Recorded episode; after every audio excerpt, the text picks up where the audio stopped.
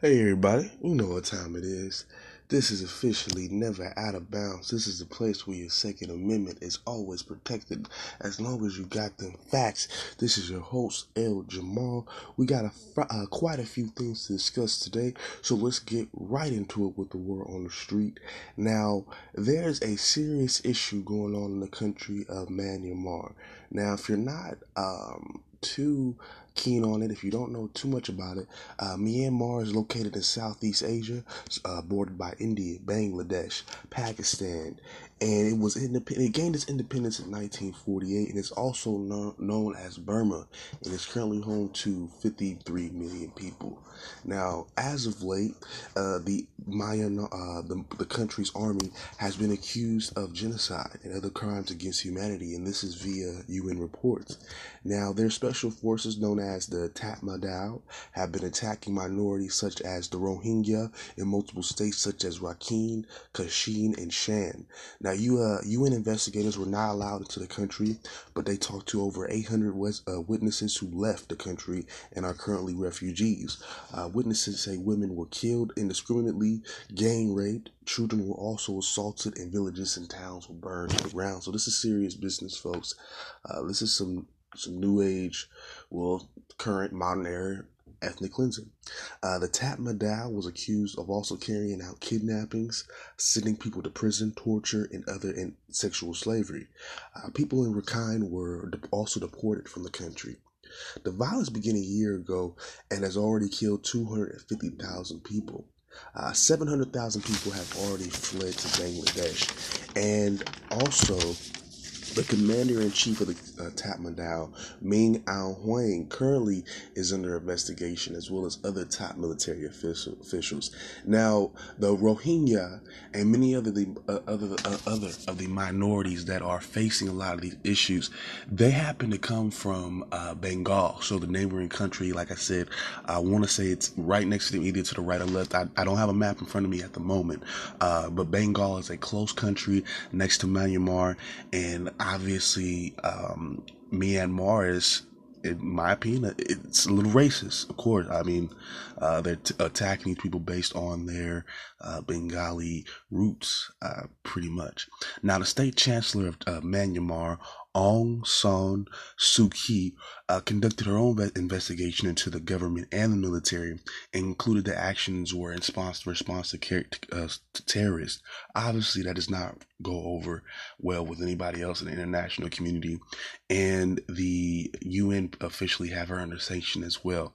Now, I'm not too sure what their next course of action is going to be, but they are definitely under investigation of these guys and they are definitely contemplating some type of some type of action. Now, what that action is going to be, I'm not 100% sure, but if anything does changes, anything does change, I will keep you guys posted on that. Now, we're to talk about a little bit of news closer to home. We're to talk a little bit about our education department. Now, the office in charge of protecting students from predatory loans, uh, well, at least the leader of that office, oh, I'm sorry, let me rephrase that. The official in charge of protecting students from predatory loans has stepped down. Seth Frotman, who headed the student loans, uh, the Student Loan uh, Council for the Financial Protection Bureau, states that the Trump administration has turned its back on young people and their financial futures. Keep this in mind. I want you to keep these things in mind. These are not Republican or Democratic. These are not necessarily political heads. These are just people involved with the man. And these are these are you know, and he's and this is what he's doing in terms of his dealings with your own education. And this is important. Above all else, one of the more important things in this country: healthcare, jobs, and uh, education. It looks like he's not really trying to help us get that. Now, Frotman claims that Trump uh, the, that the Trump administration that's undermining the Bureau by not sharing information from the Department of Education referring to loans. Now, also Frotman's department, and this is why this is so important, because Frotman's department was responsible for overseeing loan rates and as well as reimbursements, just in case somebody was overcharged, student was overcharged, anything like that, or just to control the rates in order to make sure students are paying, you know, what they can afford. That's what his department was all about. They also set, uh, helped set up lawsuits against uh, colleges such uh, such as ITT, Corinth, uh, the smaller like web based or just smaller colleges period, uh, some of the smaller ones, and then also um, he um, also set up lawsuits against loan collectors as well. Now, recently, the Bureau revealed that the banks were charging excessive account fees to students. Now, the Justice and Education departments are trying to prevent states from uh, regulating debt collectors. So these are these are things that you have to realize. You know that you're getting into in certain presidencies. I'm not saying you know certain administrations. I'm not saying Hillary will be all right better all, you know, 100% better. But this right here isn't that great either.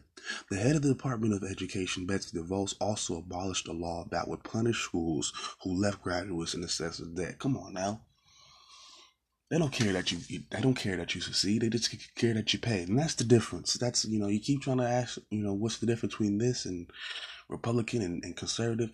Yeah, some of them have their challenges, but obviously we know that the conservatives don't want us to get educated. It's it's obvious. They don't make it affordable, and they take away anything that would make it make it ease of access. Sorry, and it's just it's just across the board, and I don't like it. That's one thing I do not like, and I and I don't tolerate it because I myself would like to be educated.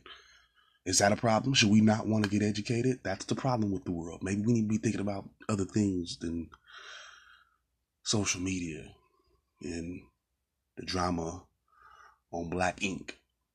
Yeah, I said it. I'm, I'm, I'm gonna say it. All right, y'all. We're gonna take our first quick break. We come back. We don't have a, a, a, a super long show today.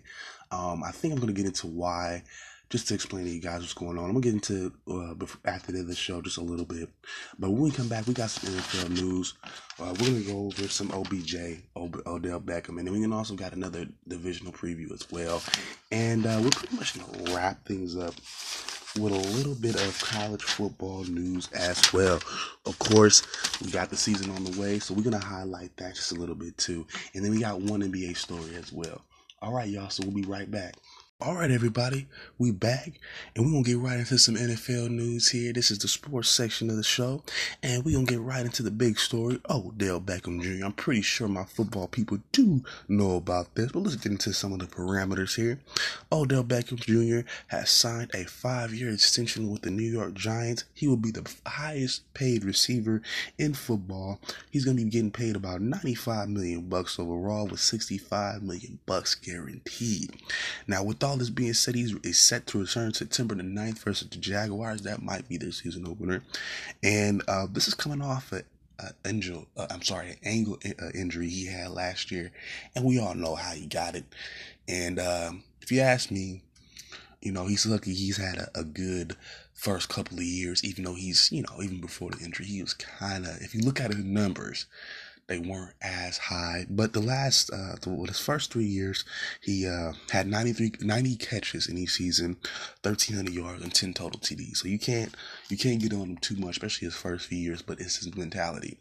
My thing will always be, you know, especially with, with our generation, because I live in it, and, uh, you know, we all exhibit it. We've all exhibited these tendencies, but, uh, you know, I, I think, uh, you know, somebody like him, you know, he needs to get some maturity at some point. Like we all know how he injured his leg. He was at the club and, you know, that, that cost him some time.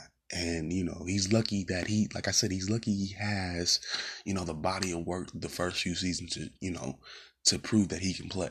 Because if he was any other player, he'd be gone. Because we know, you know, he, you know, he heard it, you know, dancing at the club. Y'all know that, right? And then this is the same guy that was on the boat with all the girls right before the playoff game and they got blown out, or either after, either way, you know. So we know his mindset. He's the party guy, and that's okay. You know, it's all right to enjoy your lifestyle. It's all right to. But why are we doing this for? You know, I, I was thinking to myself last night, why get in shape? Why, you know, educate myself? Why work hard at a job? You know, at my current job, if I'm not gonna, you know, enjoy it. But there's a time and place, and um, hopefully, you know, this season he's one of the leaders of that team and uh, he can he can uh, step up in the leadership role. That's what I would like to see. I'm not saying he has to be, you know, the greatest example to his peers or anything like that. But when it comes down to to Sunday and it comes to making sure you know that team is doing well offensively, at least I would like for him to be in that in that discussion. Now, don't get me wrong. You know, you got your quarterback, you got Eli, but you know, you, if you have some youth there as well, that that looks good too, and it would be good to see Odell Beckham step his game up really on a leadership level. And check these guys. You know, the, the issue, the situation with Eli White last season. You know, if you're on your job as a leader, that doesn't go down like that. You know, that shouldn't go down like that. And uh, hopefully he'll take it, you know, the next step further. Not only become a better athlete, but a better teammate as well. You know, just on a maturity thing. And uh, a lot of our athletes in our age group, you know, and just us in general as dudes, we have a we have a tendency to get that way. But you know, as we get older, we got to realize, you know, these are serious consequences. It's a serious life, you know, and our decision is, is basically, you know, gonna affect our livelihood. And um, you know, I just hope for his sake that he can keep his mind motivated to play football you know, despite having all the money. Now let's get right into it. Uh, let's get a. We got another preview, a divisional preview for you guys. Uh, the NFL preseason is wrapping up. I think we got one more, about another week to go, and I have one more divisional to go after this. This is going to be the AFC South. But today, uh, we're going to do the NFC NFC South. Excuse me. The last uh, division that we we will preview will be the AFC South. But let's get right into it with the NFC South. It's the last year's standings. The Saints finished on top, uh, eleven and five. Uh, they went to the divisional championship but lost to the um, excuse me the Minnesota Vikings. Now the Vikings, I'm, I'm sorry, the Panthers finished at second with the same record, eleven and five, but they lost in the wild card to the Saints. Uh, bringing up the rear, we got the Falcons and the Bucks both uh, finishing at ten and six for the uh, ten and six for the Falcons. Bucks finished at five and eleven. Of course, the Falcons weren't able to make it. Actually, they did make it to the playoffs, if I'm not mistaken but they didn't make it too far. And as far as the Buccaneers go, of course, they took another step back last year. I'm not too sure what the big. I'm not too sure, you know, what to make of that. That step back last year. I mean, they they they relatively had a, a solid defense. Um, they still have some of the best two receivers, uh, I would say, in the division. But let's get to some divisional notes here. Um, in terms of the Saints, they added a, a, a solid wide receiver with Cameron Meredith and also a good pass rushing rookie with Marcus Davenport. They also were able to get linebacker Demario Davis. Now they're returning their whole line that allowed 4.5 yard, five yards per carry rushing. That's almost five yards to carry. That's half a first down. That's pretty good. And they only allowed 20, they only allowed pressure to the quarterback Drew Brees about 22% of the time. So about 22% of the time, you'd see him get pressure, but for the most part, he was up in the pocket, standing up straight, and able to throw the ball. That's what helps quarterbacks, especially pocket quarterbacks who can't run too much. So being able to stand up in that pocket, that's helpful. I looking at it right now, I pretty much looking at everything. I want, I really do want to go with the Saints. Um, they maintain the old line, which is important. They're bringing back the running backs was another important thing. They're bringing in some receivers as well, and defensively they've also added people. So I I gotta go with the team that's consistent, which is LA, which is I'm sorry, which is um, New Orleans. There's no real question here.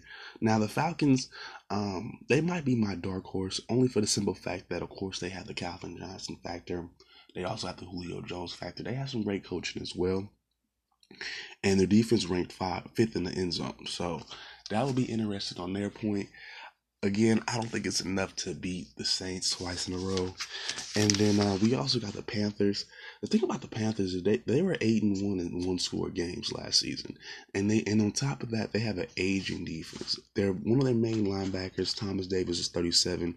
Mike Davis, their safety, is thirty seven, and Julius uh, Peppers, one of their prominent uh, for years, one of their more prominent pass rushers. He's now thirty eight and they allowed 16 i'm sorry 6.3 yards per play in terms of passing last year. So i don't think they improve I think they actually take a step back, and you're gonna see where the age kind of takes a factor. It's not really that cute. It's not gonna be that cute for them. They're gonna probably regress a little bit too, a little bit. They're gonna, they're gonna, yeah, they're gonna take a few steps back next year. I, I think they might finish near the bottom. Now, in terms of the Buccaneers, they allowed the few, fewest uh, sacks in the NFL last season. That didn't mean a whole lot because they weren't able to win a whole lot of games. Uh, they also drafted pass rusher Vita uh, Vea in the first round, and they also signed Vinny Curry and uh, J- uh, Jason Pierre-Paul, who was able to get about 93, uh, 90 quarterback pressures last year. So he's able to get to the quarterback. So is Vinny Curry. Vita Vea, of course, he's a rookie. He's known for that. So we'll see what they can do. They definitely be able to get at the quarterback next year. Uh, Jameis Winston, of course, will miss the three games, but then you got Ryan Fitzpatrick, who in the pinch can, can throw better than Jameis Winston. So there you go. I mean, if anybody's on the hot seat in terms of a player, I've never seen a player go so quickly to the hot seat other than Jameis Winston. When he first started, I kind of knew, you know, a lot of people, a lot of um, pro scouts, because when he came out, the other big quarterback with him was Marcus Mariota. And there was a lot to be said about both guys. And, um, you know, a lot of a lot of um, players, a lot of sorry uh, scouts were, you know, they prefer Jameis Winston, and I think that's a lot of it because he went to Florida State, and uh, Marcus Mariota went to Oregon, and just the styles of play from both schools. Florida State does play more of a pro style. Oregon is more spread. Um, and basically, you know, which means he's uh, the quarterback in that type of offense is not throwing the ball downfield a whole lot, and he's not really standing up in the pocket or you know lining up behind the center, which is what happens in the pro game, and which is what a lot pro a lot of pro coaches will be looking for, which is fine. But even even back then, I always had Marcus uh, Mariota with a slight edge, always because I knew he was a better leader. I knew he was a better human being, and I think that, that those two factors would make a difference, and it does make a difference in terms of quarterback. Because you gotta be able to lead. Jameis Winston has no real maturity. You can tell by his actions. He's the type of guy that'll grab, you know, grope his, his Uber driver. He's the type of guy that'll slam his, his fist on the table in the cafeteria and yell out, you know, fuck in the pussy. He's just the type of guy to do that obnoxious and it doesn't work. And uh, he's a weird guy. Like he's the same guy on the on the on the, on the sideline looking on his fingers about let's eat a W. He's a weirdo, dude. Like he's a real weirdo. And I don't know how that works under center. Like I I wouldn't want to play for a guy. Like I'm just saying, he's a weirdo. And he's I mean, in, in my opinion, he's not that much great of he's not that great of a passer. So again, in terms of the Bucks, ah, again, I wanted to put them as a sleeper, and I feel like I did, but you know, nah, I can't. Um, I think they the uh, the Bucks and the Panthers fight for the for the final two spots. Um, there's no real sleeper in this division, in my opinion. There's the favorite, which is the Saints, and I and I'll give you my my Falcons at the dark horse because I, I like Dan Quinn as a as a defensive defensive coordinator. Their offense should be you know solid, um, and and you know and just in terms of the Saints, you know being a favorite, they've added pieces to, to places that are going to make them better. They added a, a, really good wide receiver that would help Joe. I'm sorry, Drew Brees.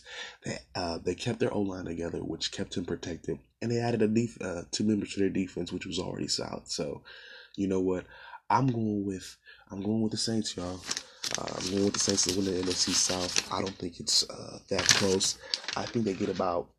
I think they get why not 12 wins this year? Why not one more? Um, in terms of the in terms of the Falcons, they'll challenge, but I'll I'll probably give them another ten and six, just just because, um, you know, they could probably very well drop a game to the Bucks or the Panthers. So there you go. So yeah, that's how I have it for the NFC, the, uh, the NFC South, man. Um, not too much. I mean, it's it's kind of cut and dry. Some of the divisions are a little bit more cut and dry than others, but that and that one is one of those. It's a little bit easy. If you know, if you if you've been watching football for the last couple of years, you, you kind of know who can win that title, that division. But uh, moving on to college football, my one of my favorite things in the world. The season starts tonight, y'all. Well, technically today we at 4 p.m. Well, nighttime, Eastern Standard Time. Uh, tw- uh, tw- uh, number 21, University of Central Florida will be taking on UConn tonight in a a challenge in a battle of American Conference foes. They that's that's their first uh, conference game right there, and that'll be the first game of the season. Um, then we got tomorrow uh, Friday night. We got uh, Utah State versus number eleven Michigan State. That's gonna be at four p.m. as well. And then we got the prime time action. Number thirteen Stanford is gonna go up against uh, San Diego State. That's gonna be at six p.m. That's more likely gonna be at six p.m. Uh, our time, Western time. That's a you know that's a West Coast game. The rest of these games, they'll probably they'll probably put them on four o'clock our time, of course, in the Western States, but just know that they're gonna be it's gonna be later on the East Coast. And on Saturday, the big time matchup, um, I would say the biggest matchup of the day is gonna be number six Washington, number nine Auburn. This is gonna be in Atlanta, and it's gonna be at twelve thirty p.m. Saturday. And then we got another matchup. I I put this up here because I think this is two sleeper teams, possible sleeper teams in their in their conferences. Um, we got number 17 West Virginia going up against Tennessee. That's also going to be at uh, 12:30 p.m. And then we got Michigan, number 14 Michigan going up against Notre Dame, number 12. That's going to be at 4:30 p.m. And the last game on Saturday is going to be Alabama versus Louisville. I think I highlighted that game a couple times, or at least one time when I talked about the SEC or I had my SEC preview. Ah, on second thought, I I I, I might have put yeah, I think I did put Louisville on upset alert. Thinking about it again, nah, I think it's gonna be an Alabama blowout. Yeah. Now in terms of Sunday's action, uh, we got Miami number eight. Uh, they're going to be taking on 20 number 25 LSU Louisiana State. Uh, that's going to be at 4:30 p.m. And then Monday, our final game of the week will actually be starting of the, the new week. Um, it will be number 20 Virginia Tech versus number 19 Florida State ACC battle. Basically, um, that'll be pretty much the. I think that'll be probably the battle for the second place. Those two teams right there could probably finish at the top. So, um, look for those games. These should be some exciting games. My my game to look at though for you guys uh, will be what like I said before, Washington Auburn. If you in if you want to see top ten football, you want to see good football, at least the good the teams that they claim to be good, the nation claims to be good, guys. For those of you who might not know too much about college football, take a look at this game. Uh, you got a Pac-12 SEC matchup, two Power Five conferences, two of the main, like I said, two of the more popular conferences, two of the conferences you're to hear a whole lot on TV or any media. Check those two teams out. They're to be two teams that are that are you know, depending on how they how well they do during the course of the season, they're gonna be in talks to be in the playoffs, which would mean national championship. So I would say take a look at that game as well. And I would also take, say take a look at Michigan Notre Dame. Um, it's they're both ranked in the top twenty five, both near the top ten. I will take a look at this because there's been so much said about Notre Dame moving to the Big Ten, and it's, gonna be a good chance to see them, you know, compete again with another, uh, you know, with a rival uh, with Michigan. That and that's and that's a rivalry. Uh, another reason to look at it, and uh, like I said, uh, two teams close to you know the top ten. So, and my thing would be for anybody who's trying to learn a new sport or you know just get into it. Look at look at some of the better teams and look at how they play and see if you like it or not. Um, I will take a chance on this on this Michigan State Notre Dame game. They both have good coaches. They both have good solid teams. So it'll be a pretty good football game to watch, y'all. And in everything else. Oh, actually, yes, we do. We're gonna end everything up with college football with some All Americans during right before the season starts. You know, we start talking in, in terms of college football we talk about our All Americans. So I'm going to talk about the first team uh, offense and the first team defense. We're just going to name off a couple, some of the players and some of their stats as well. So let's get right into it. Let's get right into the first team offense. Uh, at quarterback, we got uh, Trace McSorley, senior from Penn State. He threw for 3,570 yards last year, and uh, he had 11 wins, including the Fiesta Bowl against Washington. Now, Bryce Love, he's going to be your starting running back uh, from Stanford. He's a senior. He had 13 rushes of 50 yards or more, which is a college football record. Now, what, what, what I mean by that is 13 times in which he touched the ball, he ran for 15 yards, Just in case you didn't know. Now, overall, in terms of his stats, he had 2,118 yards and 19 touchdowns. Now, your other starting running back is going to be Jonathan Taylor, sophomore from Wisconsin. He had ni- uh, 1,977 yards last year, which is a, um, a college football record for a freshman. Now let's get down to these wide receivers. We got AJ Brown from Mississippi State, a junior. He had 75 catches, 1,252 yards, and he's the top receiver in the SEC coming into the season. Then you got David Sills the fifth, uh, from a senior from West Virginia. He had 18 touchdown catches last season, which was the most in the nation. And then to end it all off, you got tight end Noah Fant from Iowa. He had 11 TDs on uh, just 30 catches. So that's really efficient. That's really efficient, y'all. Now let's break down this O line here. We got Jonah Williams from Alabama. We also got Dalton Risner from Kansas State. We got Beau Benzschawel from Wisconsin. We also got David Edwards from David Edwards from Wisconsin. So, oh yeah, Wisconsin will be able to do some should be able to do some things offensively last next year. Well, this coming season, they got the running back, and they got two two pretty good linemen. And they also and then uh, to end that up, they got Matt, uh, Mitch Hyatt from Clemson, also uh, for the O line. Now, in terms of oh, now in terms of defense, we have uh, first team defense. We have we're gonna go through the defensive line first.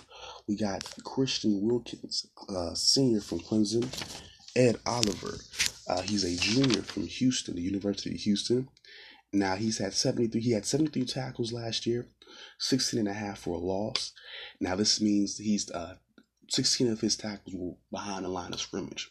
So after the play, instead of being third and 10 or second and 10 or whatever, it'd be second and 14, second and 13, which is really good. It's uh, field position. That's that's a part of the game as well. Then we also got Rashan Gary, junior from Michigan, 12 tackles last year, six for uh six six sacks, excuse me. Then we also got Nick Bosa, of the illustrious Bosa family from Ohio State. He's a junior.